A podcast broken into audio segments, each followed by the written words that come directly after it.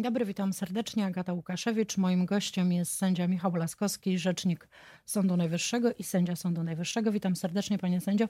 Dziękuję za przyjęcie zaproszenia po tak trudnym dniu.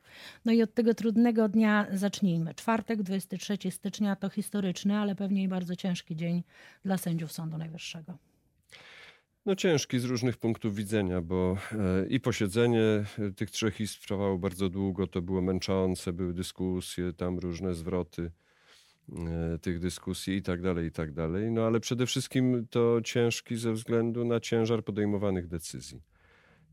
I dzisiaj oczywiście zaczynają się pierwsze komentarze, komentarze także strony rządowej, tak ogólnie powiem, bardzo krytyczne, mówiące o łamaniu prawa o nieodpowiedzialności, o anarchii i tak dalej. Ja tylko zwrócę uwagę, że w tej w treści tej uchwały to właśnie bardzo dużo uwagi przy, mm, przydaliśmy temu, aby, aby to nie prowadziło do anarchii, aby te skutki społeczne były jak, naj... były jak najmniejsze. To stąd ten e, przyszłościowy jakby w ogóle charakter tej uchwały. Stąd E, no różne tam obostrzenia i, e, i, i, warunki, żeby można było uchylić jakieś orzeczenie.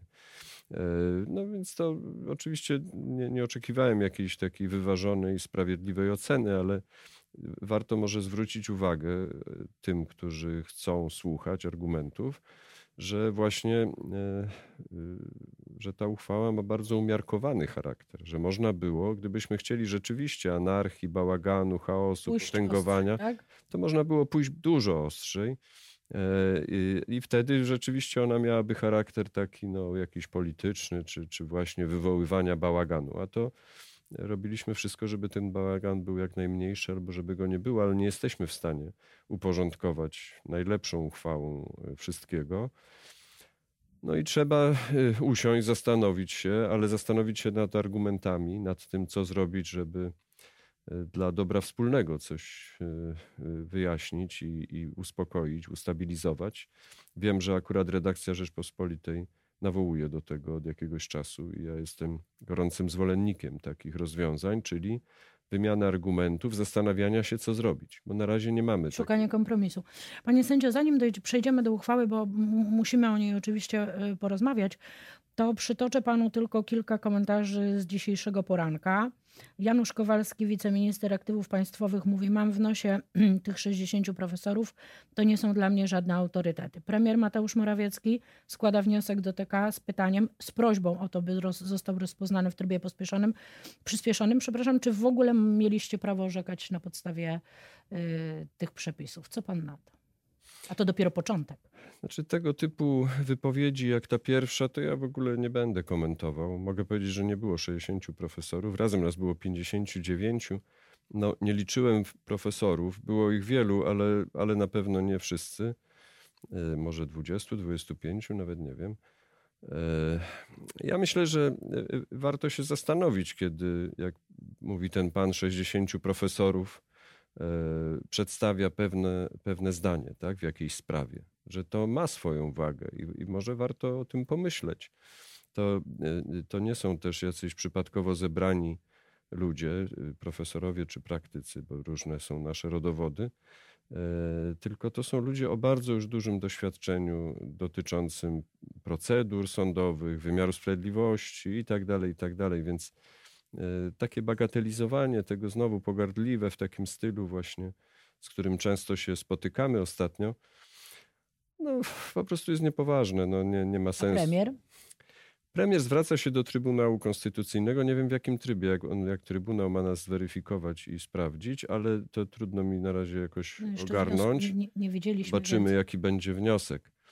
Yy, to jest wszystko bardzo charakterystyczne. No, zwracamy się, znaczy rząd, tak, czy obóz rządzący zwraca się do tych organów, co do których ma przekonanie, że właśnie wydadzą takie orzeczenie, czy taką decyzję, jaka jest oczekiwana. Mamy Trybunał, mamy Głównego Inspektora Ochrony Danych Osobowych i można by wymieniać Krajową Minister Radę. Sprawiedliwości mówi, że tej uchwały nie ma, a że wszyscy panowie, którzy podejmowaliście ją wczoraj, to zastępca Rzecznika Dyscyplinarnego mówi, że będziecie mieć dyscyplinarki.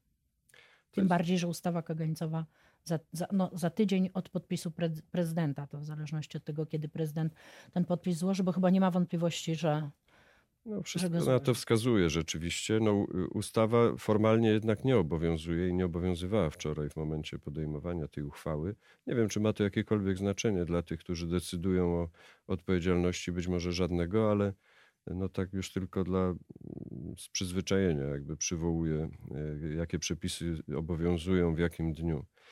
E, my liczyliśmy się z takimi reakcjami i też jakby e, braliśmy pod uwagę to, że ta uchwała może nie wywołać praktycznych skutków albo bardzo krótkotrwałe, bo kiedy ta ustawa wejdzie w życie, no to rzeczywiście sędziowie, którzy by chcieli stosować się do uchwały, będą narażali się na odpowiedzialność dyscyplinarną. Nie wiem, czy będą takie decyzje, czy część osób będzie to robić, część nie. Część powie, że jest nowy stan normatywny, tak, inny niż w dniu podejmowania uchwały. E, I też pewnie będą mieli trochę racji, więc my nie liczyliśmy na to, że my jakieś tu wywołamy efekt niezwykły i coś się zmieni gwałtownie. E, natomiast chcieliśmy wyrazić swoje zdanie. Chcieliśmy jakby być może po raz ostatni w takim gronie zaprezentować swoje zdanie w, w, w odniesieniu do takich podstawowych jakby reguł i wartości związanych z tym, e, czym jest sąd. No. Panie sędzio, no to dobrze, to wróćmy teraz do tej uchwały. W uchwale potraktowaliście Państwo E, osobno e, sędziów Izby Dyscyplinarnej Sądu Najwyższego, bo jakby dla nich przewidzieliście e, inne postanowienie, no i sędziów sądów powszechnych i sądów wojskowych. Zacznijmy od tego niższego szczebla. Jak to jest z tymi sędziami sądów powszechnych i wojskowych, którzy zostali powołani, wybrani przez obecną Krajową Radę Sądownictwa? Uchwale... Są sędziami czy nie? są sędziami, to z uchwały wynika. My tego statusu i aktu powołania w żaden sposób nie podważyliśmy.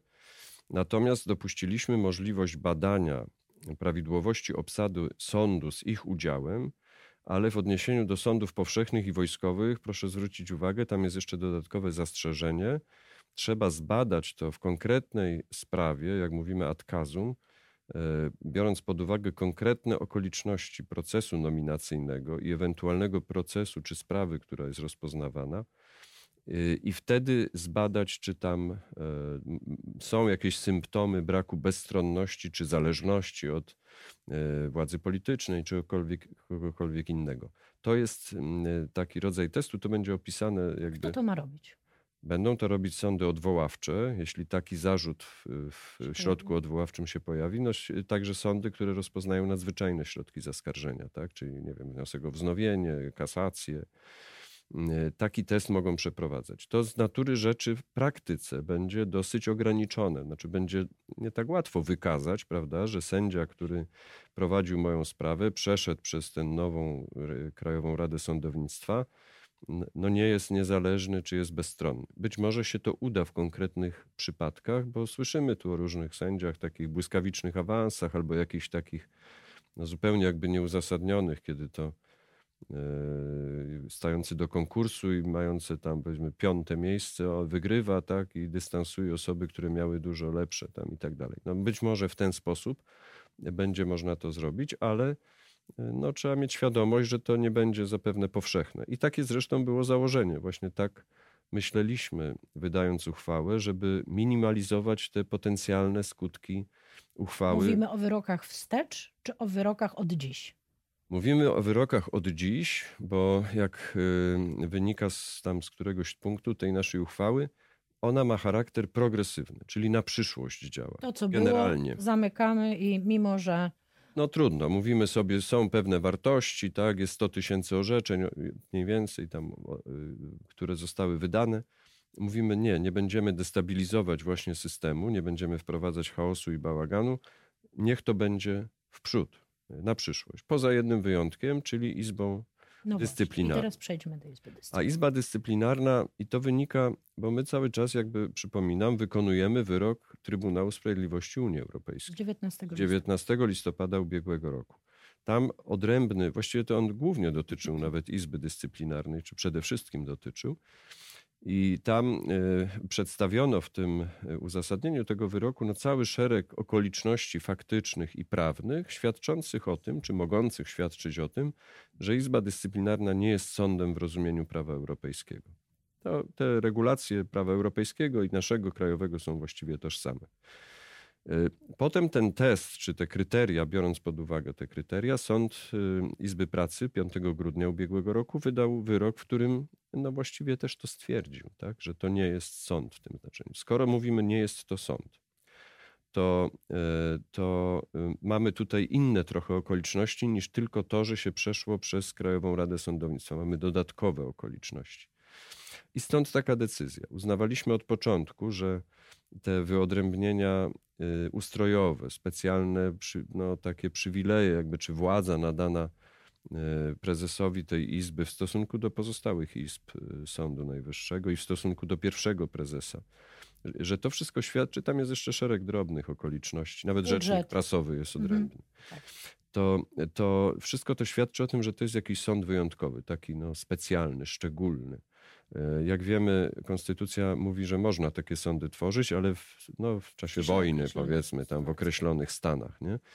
I, i, I, wobec tego e, e, no, ukazało się nawet kilka artykułów różnych na ten temat. Sąd wczoraj podzielił ten pogląd. Uznał, że to nie jest sąd. To wcale nie znaczy, jak dzisiaj się o tym tam pokrzykuje, powiedziałbym, bo trochę tak, taki charakter mają te wypowiedzi, niektóre przynajmniej. Nerwowe. Słyszałem, nerwowe. To nie znaczy, że my chcemy uwolnić sędziów od odpowiedzialności dyscyplinarnej. Nawet gdyby przyjąć, że Izba Dyscyplinarna teraz przez jakiś czas nie będzie działać, nie wiem jak to będzie w praktyce wyglądać, to e, nie będzie tak, że te sprawy dyscyplinarne nie będą rozpoznawane. I, I, nigdy intencją tutaj naszą nie było uwolnienie od odpowiedzialności dyscyplinarnej sędziów. Na pewno są przypadki, w których trzeba reagować w, tej, y, w tym trybie, w tej procedurze i ostro karać sędziów, ty, tych, którzy na to zasługują. No niestety zdarzają się tacy każdego roku. Różne to są sytuacje. Więc to, y, te postępowania oczywiście będą trwały. E, sprawy dyscyplinarne zostaną przejęte przez Izbę Karną czy przez Izbę Pracy, bo tam jeszcze jest taka kategoria spraw z zakresu prawa pracy przyznana kompetencjom tej Izby. E, no i to się będzie, e, będzie toczyć. No dobrze, panie sędzio, a co się stanie? Ja sprawdzałam wokandę w przyszłym tygodniu, chyba od środy zaczynają się postępowania wyznaczone, postępowania dyscyplinarne mm, mm, prokuratorów, sędziów, radców prawnych. Jest wokanda dość, dość, dość długa. Y, co się stanie, jak ci sędziowie Izby Dyscyplinarnej wyjdą na salę i będą orzekać? No tak, jeśli będą orzekać, to można powiedzieć, nie wiem kiedy, ale w jakiejś przyszłości będzie można wzruszyć te orzeczenia, że strona, która zostanie, jest jakby uczestnikiem, stroną tego postępowania, będzie mogła powiedzieć, nie, ten to nie jest wyrok sądu w, w rozumieniu tej uchwały. Ja kwestionuję to orzeczenie. Chcę, żeby je uchylić. Nie wiem, kiedy tak się stanie. Być może teraz za chwilę będą jakieś kolejne nałożone takie środki, które uniemożliwią e, działanie, bo to można się tego spodziewać. Tak? Możemy za chwilę mieć, nie wiem, zakaz uchwał Sądu Najwyższego, tak? W, mhm. w połączonych izbach, albo nie wiem co jeszcze, albo zakaz pani prezes będzie miała zadawania pytań, albo jeszcze jakieś inne no ale to jest pieśń przyszłości. No tak, tak, ale no to można się spodziewać tego typu, bo na razie tego typu rozwiązania są wprowadzane. E, no więc taki może, taka może być konsekwencja. No może być też i taka, że sędziowie e, zastanowią się, czy mogą prowadzić i powiedzą nie, na razie dopóki ta sytuacja nie zostanie rozwiązana, powstrzymujemy się od orzekania. A powinna zostać rozwiązana w drodze ustawy. Tak? Panie sędzio, a y, pana zdaniem wczorajsza uchwała trzech izb Sądu Najwyższego rozwiała wątpliwości, czy mm, wprowadziła taki y, drugi możliwy system prawny? Znaczy od jakiegoś czasu już istnieje coś takiego, o czym pani mówi, jakiś taki dualizm, tak? I jedni, y, Sąd Najwyższy, powiedzmy, czy sądy powszechne, czy część ekspertów, prawników mówi jedno, za chwilę pokazuje się przedstawiciel Ministerstwa Sprawiedliwości z lekceważąc 60 profesorów, mówi zupełnie co innego. E, ja rozumiem obywatela, który słucha tego wszystkiego i mówi, oni chyba powariowali, ja nie wiem. Bo tak naprawdę sądy są dla obywateli. No więc właśnie. E, dlatego ja, ja, jeszcze przypomnę tylko, że już po, natychmiast po wydaniu tego orzeczenia listopadowego CUE, pani prezes pierwsze co zrobiła, to zawezwała do uregulowania tej sytuacji po to, żeby nie było chaosu i bałaganu. No, ja mamy te... ustawę kagańcową. No właśnie, ale czy, ale czy, to jest. Prawie w tym samym czasie, co tak, panowie dokładnie. ogłaszaliście. Czy to jest rozwiązanie y, y, i, i zapobieżenie chaosowi? Bo to jest jakby zamykanie ust tym, którzy mają inne zdanie. No można w ten sposób, ale to, to nie rozwiązuje sytuacji. To nie, nie powoduje, że te wszystkie zarzuty y, pod adresem KRS-u czy Izby Dyscyplinarnej przestaną istnieć. One są formułowane nie tylko zresztą tutaj w Polsce, ale są formułowane w różnych gremiach, w, w opinii Komisji Weneckiej, w, w Komisji Europejskiej i jeszcze szeregu innych.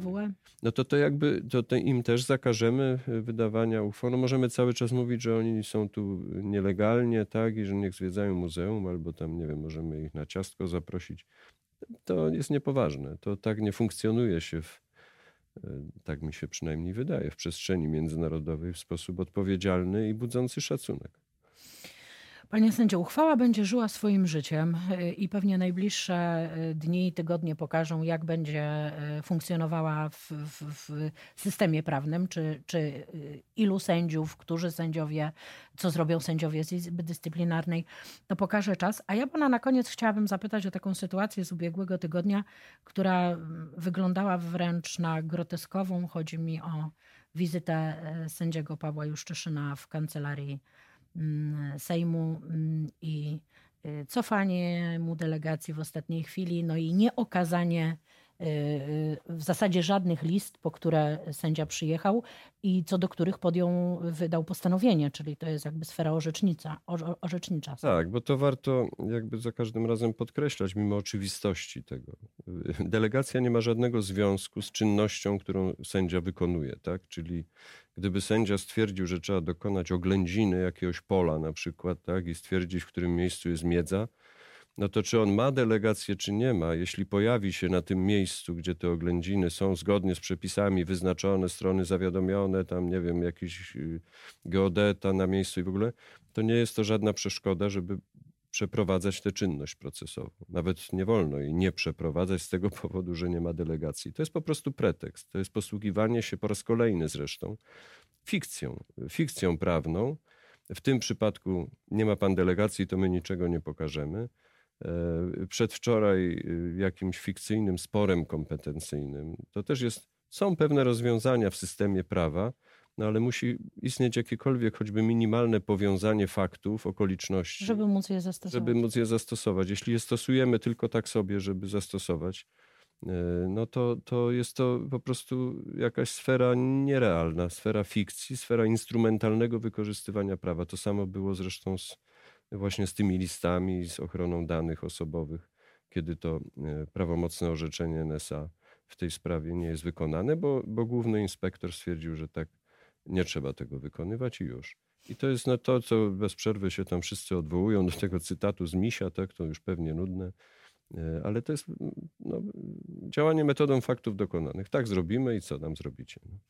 Panie sędzio, dziękuję pięknie za rozmowę. Jedno jest pewne, czeka nas niewątpliwie nadal gorący, mimo y, y, zimy za oknem, czeka nas wyjątkowo gorący, gorący czas. Dzisiaj sędzia Juszczyszyn będzie, a może już podjął decyzję o 10 ruszyła e, rozprawa w sądzie w Olsztynie, na której zdecyduje, co zrobić z panią szefową e, kancelarii Sejmu i jak potraktować jej nieobecność dzisiaj na rozprawie, bo wiadomo, że zapowiedziała, że na rozprawę się nie stawi. Dziękuję panu pięknie za rozmowę, życzę dużo cierpliwości i wytrwałości.